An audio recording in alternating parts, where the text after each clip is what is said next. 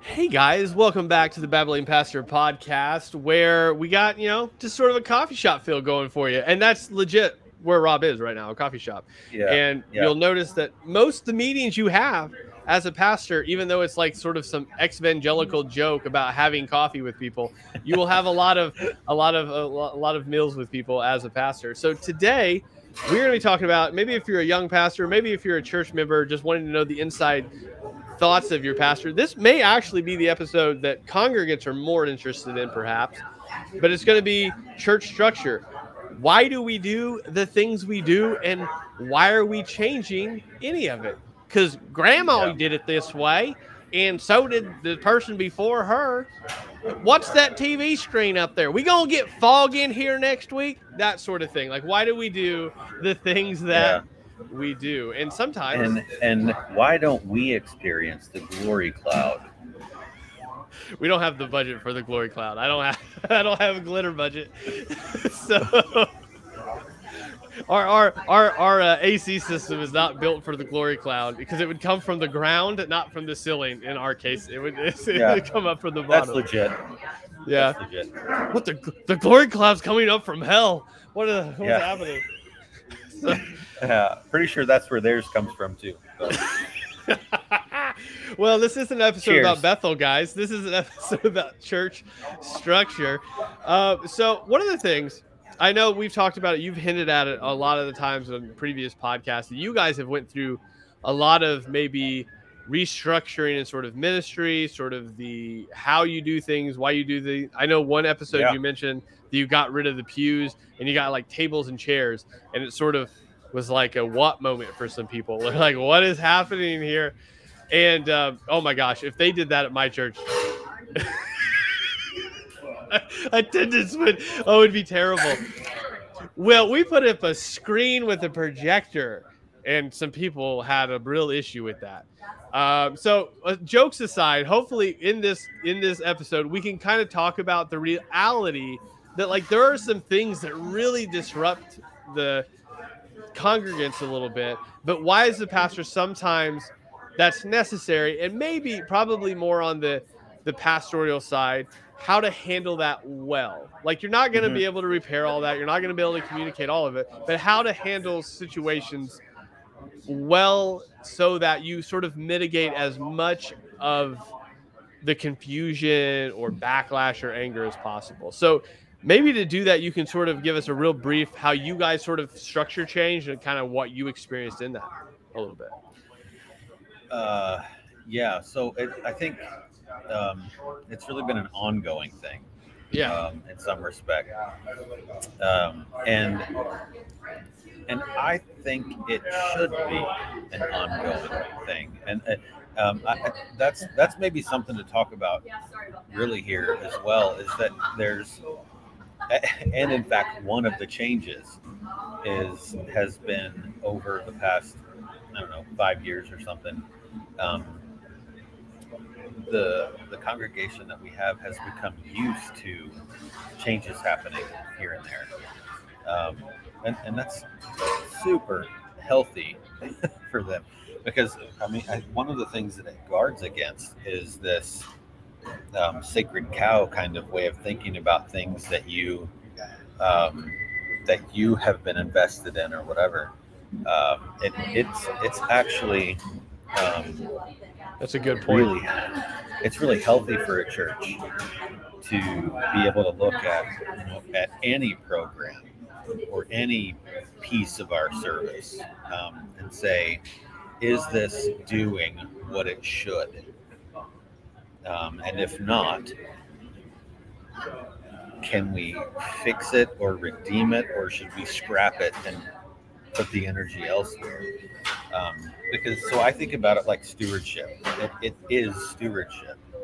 When we think about stewardship, we think about cash flow most of the time, but it's so much more than that. It's as a leader in the church, I as well as the other guys are responsible for stewarding our people well, and so part of that is.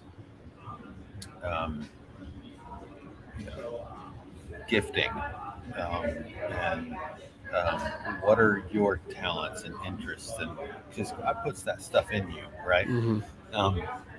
And so I'm not going to put you in the Awana program as a worker if there's a chance that you'll go to prison for killing one of our children, right? Yeah. If that's not quite your gift, yeah. That doesn't make any sense. Mm-hmm. So you have to do some analysis, right? And you. So we just recently went through this with our youth group. Our youth group was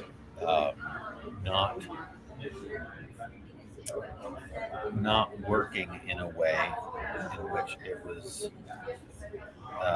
fulfilling what it should be, mm-hmm. right? And so we stopped it, didn't have it for a few weeks while we were figuring it out, mm-hmm. rebooted it. So you got to be willing to do stuff like that. Yeah. Not just do something because you're supposed to do it. Yeah, you have to be able to cut it off if you need to.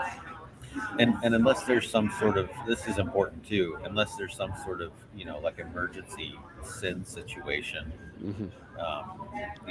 Elder so-and-so was found out cheating on his wife, or whatever, and he leads this ministry or whatever. Unless there's something major like that going on, all of this kind of stuff should happen slowly. Mm-hmm.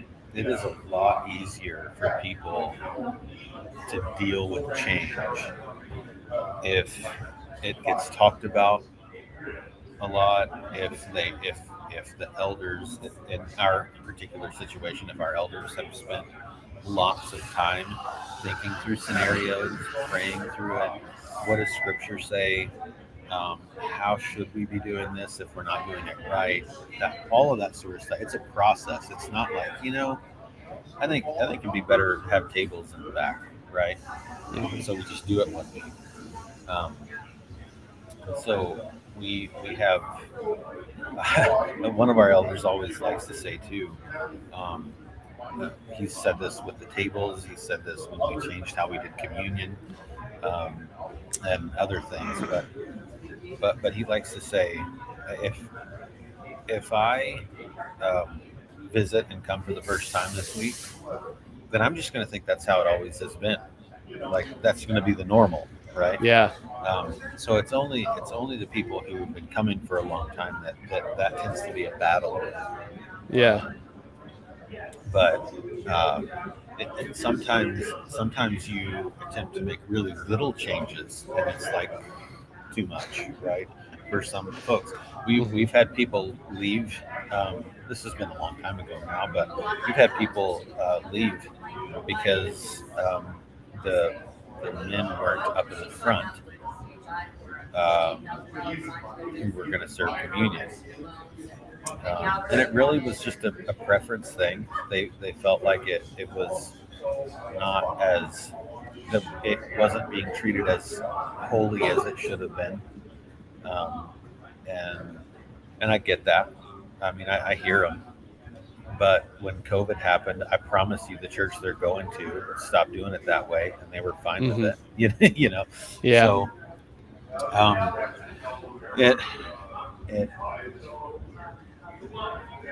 it's healthy if you can get there. I think that you're going to nip a lot of this in the butt if you can get there, to drill it into your people that it's not necessarily about changing things for the sake of changing things. Yeah. So I'm a Reformed Baptist. Okay. So the idea. Semper Reformanda comes from the Reformation, Protestant Reformation, and this idea, it's just, it's Latin and it means always reforming. And the point behind that is not always reforming just for the sake of doing it and trying something new, mm-hmm. but always reforming back to this more and more and more. anything that we see that is losing its focus from the Word, anything that we see that's losing its focus from what it should be accomplishing, then it's up for grabs, right? I mean, it's something that we have not only do we as a church have a response, we have an obligation to ensure that if you have a children's ministry, like our church is about 130 people, 140 people. If you have a children's ministry that takes 50 people to work it every Wednesday night, it would behoove you to ensure that is accomplishing what it is supposed to be accomplishing. Otherwise, man, that is a lot of time and energy and people, effort, and to be pouring into something that's not really doing anything but checking some box we feel like we need to check. And so renovating, being willing to renovate ministries to make more sense or to function better, being willing to scrap it and push something else in its place that will work better. So it's important to be flexible, I think. Yeah. No, for sure. And I think one of the things you said there that people don't, like, we all know is true, but we don't really pay attention to very much, is the taking the time and going slow with it, like making sure that like it has the intended effect that you set out for the purpose for it to have, right? So one of the things, we too had people leave. Here's the thing. Sometimes the people that will leave are not the people you would expect to leave. I mean, these are, when it happened, it was sort of mind-blowing to me. So the intent was to add some, which we still do, but to put the words up on the screen for certain hymns or for certain songs that we have. Just as an extra sort of, the words on the screen were just for the added extra benefit of having them up on the screen. Yeah. But it was also for the worship team, if you want to call it that, to sing some more contemporary music or some contemporary hymns, right? Now, we put the screen up and automatically there was this assumption that we were going like, I don't even, what was the term? I forget the term they used, modern or something. I wasn't involved in these conversations. I know these people.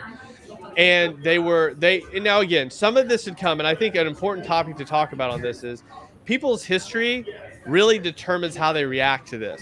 So these particular people had come from a church that had went to a very seeker-sensitive sort of direction, and it just destroyed the church.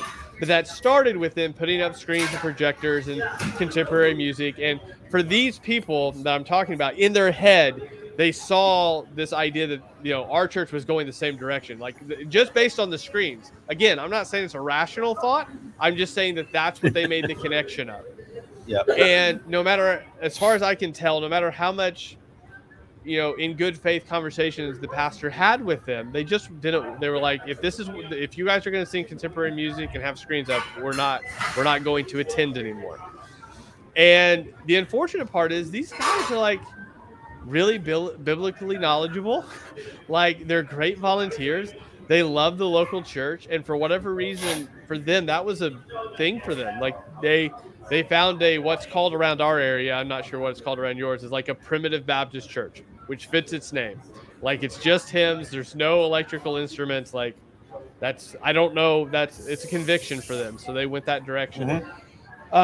But you have to know that, like, there's going to be people that no matter how many good faith conversations you have about this, no matter how you approach it, they're just not going to like it. But secondly, to not be like, well, they're not going to like it anyway, just bulldoze through it. Like, who cares? And just knock as many people out of the way as you need to. Like, to go slow, some things, like you said with the tables, right? The new people are just going to assume that's always there. To have the wisdom to explain what you need to explain and not to explain what you don't need to explain. Like, from the pulpit, you don't need to be like, hey, just so you know, there's tables in the back now, guys. Like, there's going to be things that, like, figure out, you know, what do you need to tell people and what don't you? And approach it, like you said, with this idea, because obviously everybody listening to this isn't necessarily a Baptist church, but to know that, like, everything that we're doing needs to go back to the Word. So one of the things that people are scared to death to do, like you're talking about, is to be like, we need just to stop this ministry for a minute and refocus. Because the automatic thing is, if we stop this, our volunteers aren't going to come back. The people that are coming aren't going to come back. Like, this whole system is going to fall apart. And the thing you really have to realize is this system worth having? Like, aside from all of these concerns. If the volunteers...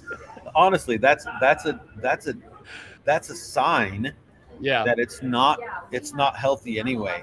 That happened a lot over COVID. Yeah, a lot. Yeah. Like when churches stopped for like whatever, however long.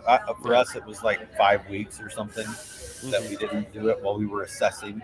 But when we came back, and when other churches came back, there are stories that a lot of churches have in which it was.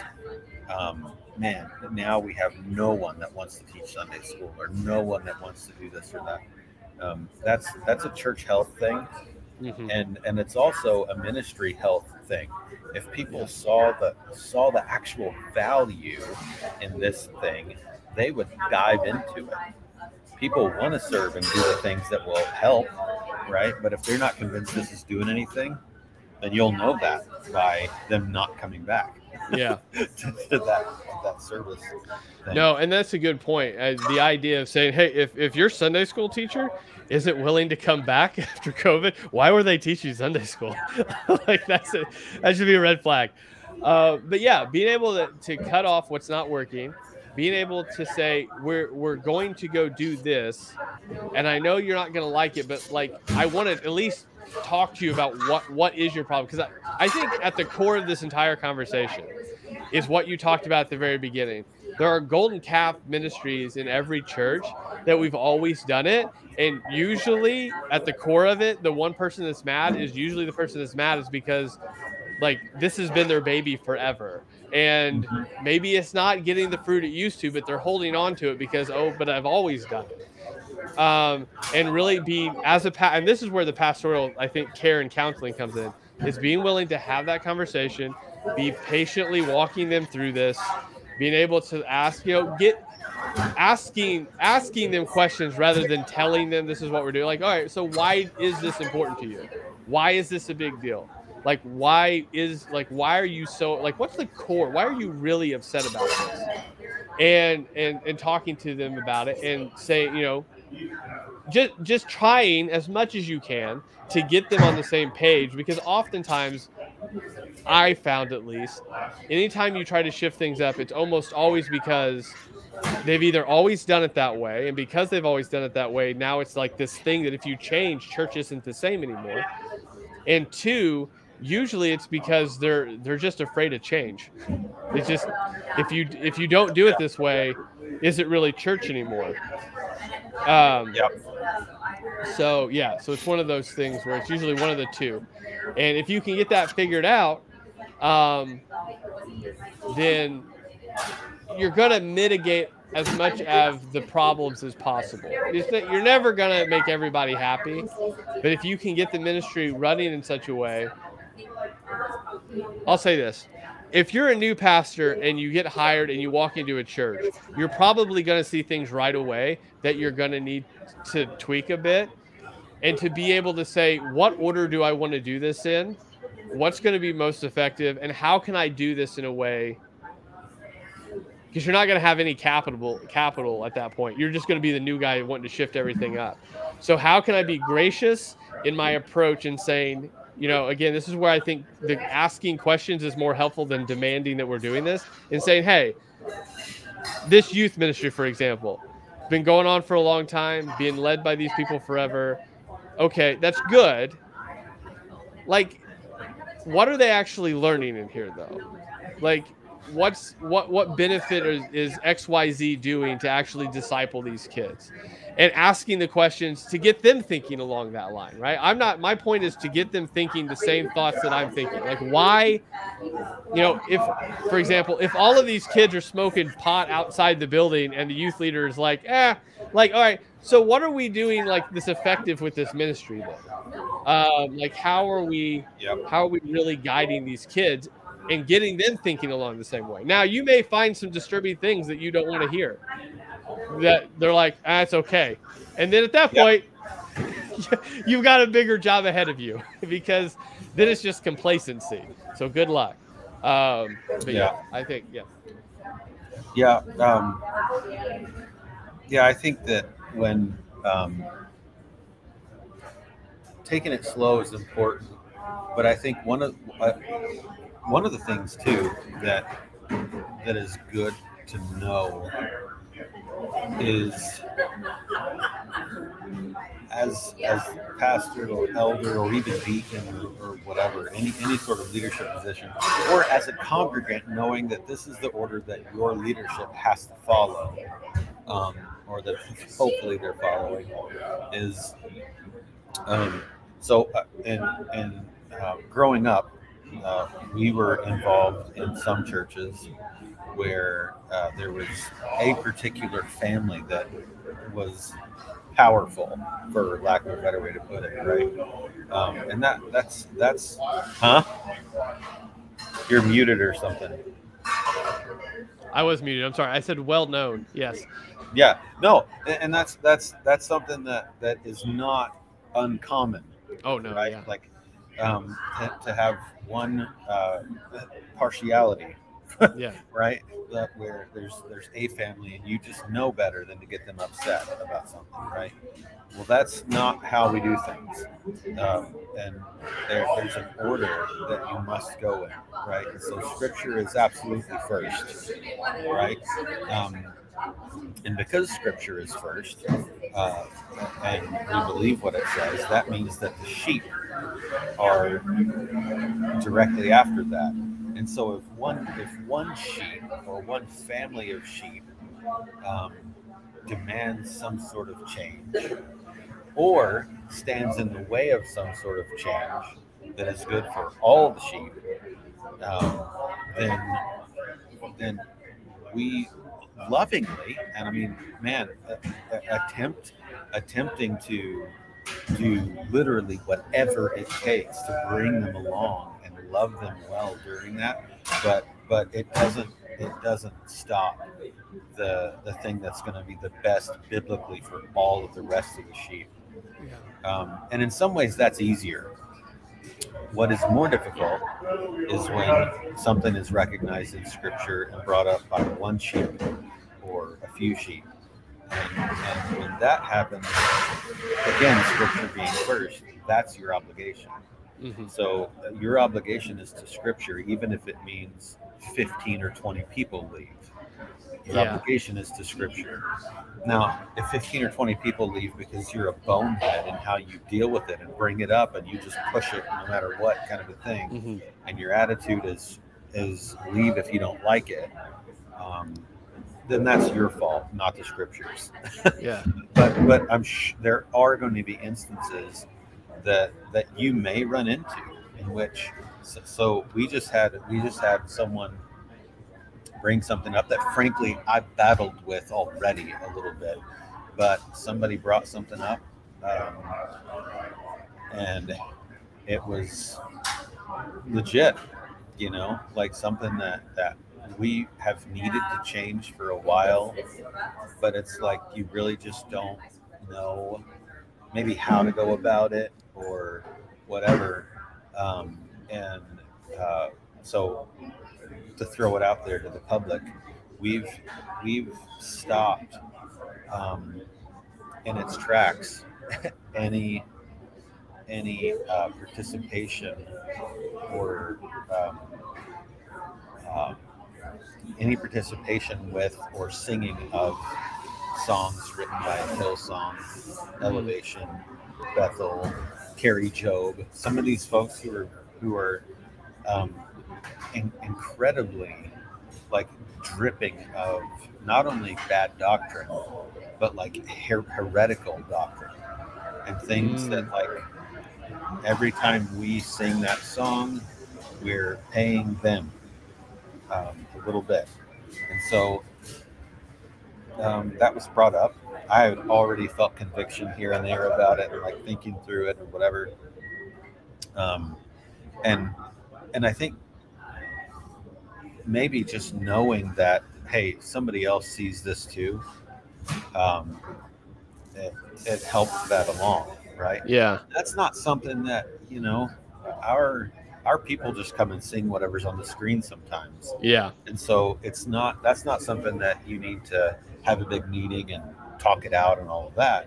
You just make the change, you know? Mm-hmm. And if your worship team is on board, then that's fine. Literally all I had to do to bring them on board was I spliced 3 videos together of each of these churches just doing their thing.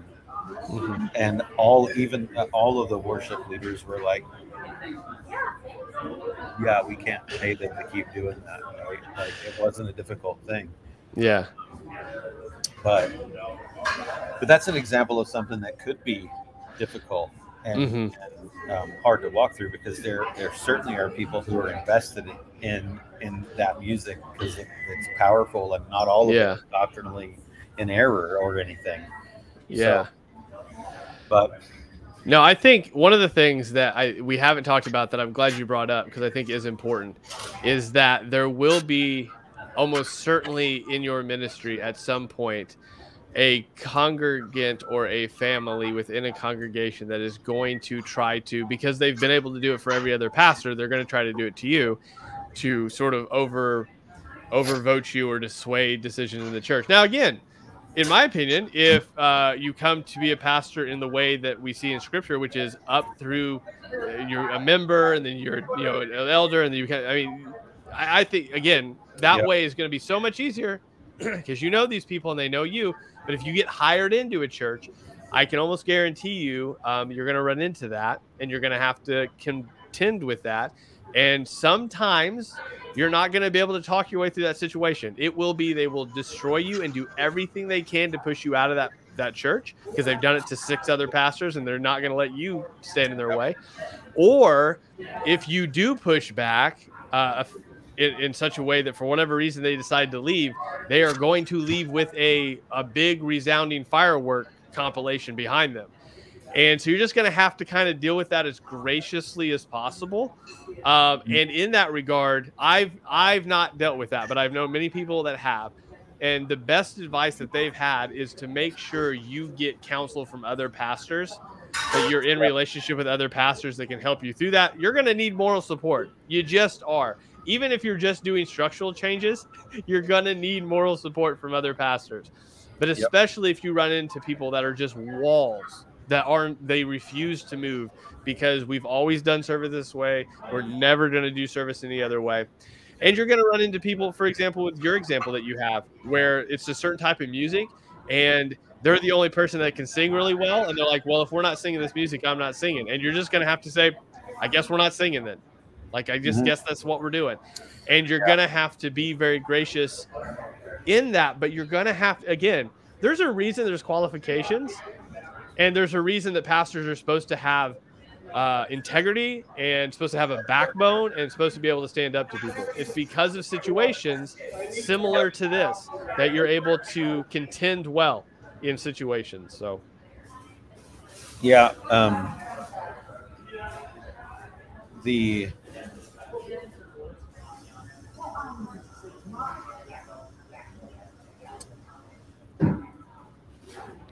you have to be able, as the pastor or elder, in this situation in which a major enough change that it could cause a big upheaval, or maybe you're in the middle of a change that is causing that, you have your first and foremost obligation is to be able, at the end of it and all the way through it, to be able to say, but thus says the Lord. Yeah. right? I mean, that's then you're not to blame at all. If the change is because of Scripture, if you're following Scripture, if you're being gentle like mm-hmm. we're told to be, if you're loving people through it the way that we're told, if you can walk through that with a clear conscience, saying, "But God's word says," mm-hmm. right? Then your conscience, it doesn't mean that you won't be emotional about it. It doesn't mean that it won't suck to walk through, but it does mean that you should have a clear conscience at the end of it. And on the flip side of that, young guys, you're gonna jump in sometimes to some sort of change that you're convinced needs to happen, and you won't be able to say, "But God says." Yeah. Right. And if you can't say, "But God says," then the change, though it might be a good move, or it might even be more healthy than what you're doing right now, you have to handle it with a lot more kid gloves, and you have to bring it to the table like this rather than like this, right? Yeah. Because any change that isn't dictated because you've discovered something in the word that you didn't realize or whatever is expendable in some way. And so I think that, again, it really falls down to Scripture. I'm a regulative principle guy when it comes to worship. And so here's the big pin to pull out of the grenade, right? Altar calls, not biblical. It's just not. I mean, we grew up with that, and the backbone of all the things we did. Right. Yeah. And what you're saying right from the get-go is that this is for unbelievers to come to know Christ. That's the main purpose of it. When it's absolutely not. There are venues that makes sense for. There are certain texts that I have to preach that at the end of it I might say, listen, if this has convicted you, if you're not a believer, please go talk to one of our elders, and they'd love to pray with you, or that sort of thing. Christmas and Easter, right? Those kinds of times, I'm a lot more cognizant that, look, there are people here who are Christians, right? But to have a perpetual time at the end of the service for you to come and get saved if you're not, mm-hmm. That's at best inappropriate based on the actual reason for Sunday worship. So that would be one of those things. And that would be, believe it or not having an altar call in some churches is a structural change that is very disruptive to people. They don't know what to do. I've been asked before. I've been asked by people very close to me, like, why don't you ever do an altar call? And then I have an opportunity to explain that to them.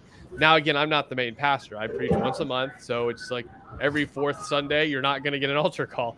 But the idea is that that is a disruptive change enough to some people, depending on their context, that they will wonder why. And then again, in those situations, you just walk them through the why. And not expect, again, it's one of those things where you don't expect everyone to agree with you. But my goal, I think, again, I'm not in full-time ministry, I'm not a pastor over a church, but my goal in the position that I do have is to get you thinking about why you think it is a must, like in any of these ministries. Yep. Why is it for you a have to thing? And if I can get you thinking in that direction, my goal isn't to sway you to my persuasion. My goal is to say, is this biblical? And there's been lots of things that, some bigger, some smaller, that people just asking me that question has made me have to dive into Scripture and change my view on it. And that's the whole goal here, is like you said, we're totally reforming to what does Scripture say, right? There's some churches that I know that don't have children's church during church because they have went to Scripture and they're convinced and convicted enough that the children should be with their families during service.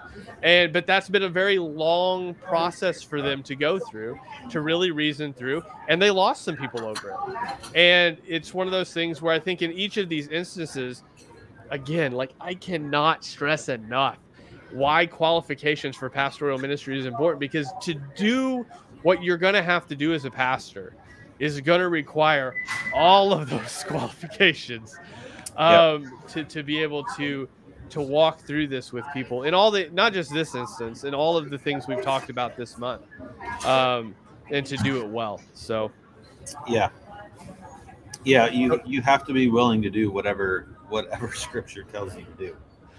Yeah. Period. With integrity and with gentleness, but yet also by standing firm and being bold. Like it's just this weird mix of that weird mix of qualifications and characteristics of an individual that you don't always find, which is why it's one of those things that you really have to,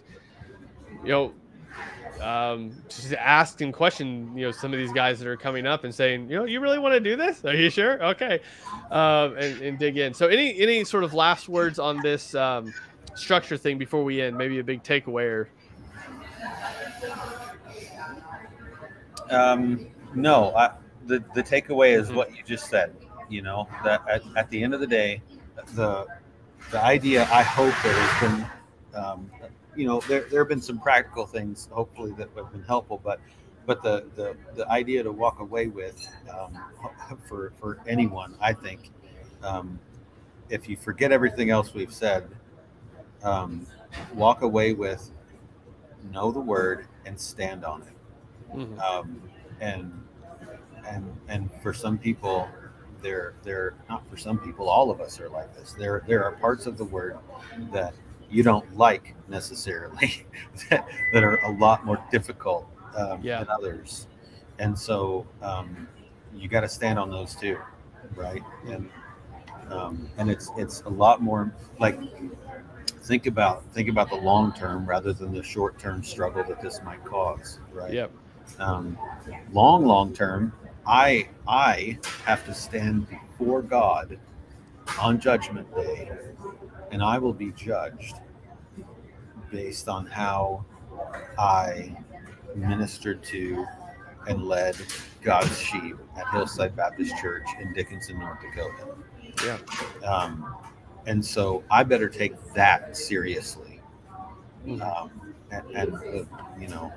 what God says to do should probably be first. Over the happiness of someone else or the demands. Yes, exactly. Yep. All right. Well, guys, hopefully that's helpful. It's one of those things that hopefully the last 4 episodes have been particularly helpful for people that are thinking about ministry or on the path to ministry. We don't claim to know it all, clearly. We can't even prepare podcast episodes, but hopefully some of that has been helpful. And if you're a congregant and you're in a church, hopefully this has given you a little insight into your pastor's brain, or maybe hopefully how they process some things to help you, even though sometimes those are like struggle in how they do it for you. So I'm hoping that has been helpful for you as well. So guys, thanks for tuning in. Next month, we don't even know what we're talking about, but you'll find out us. That was true this month as well. That's true. Oh, but we have so much fun. I hope you guys have fun too. We'll talk to you next month. See you later. Bye-bye.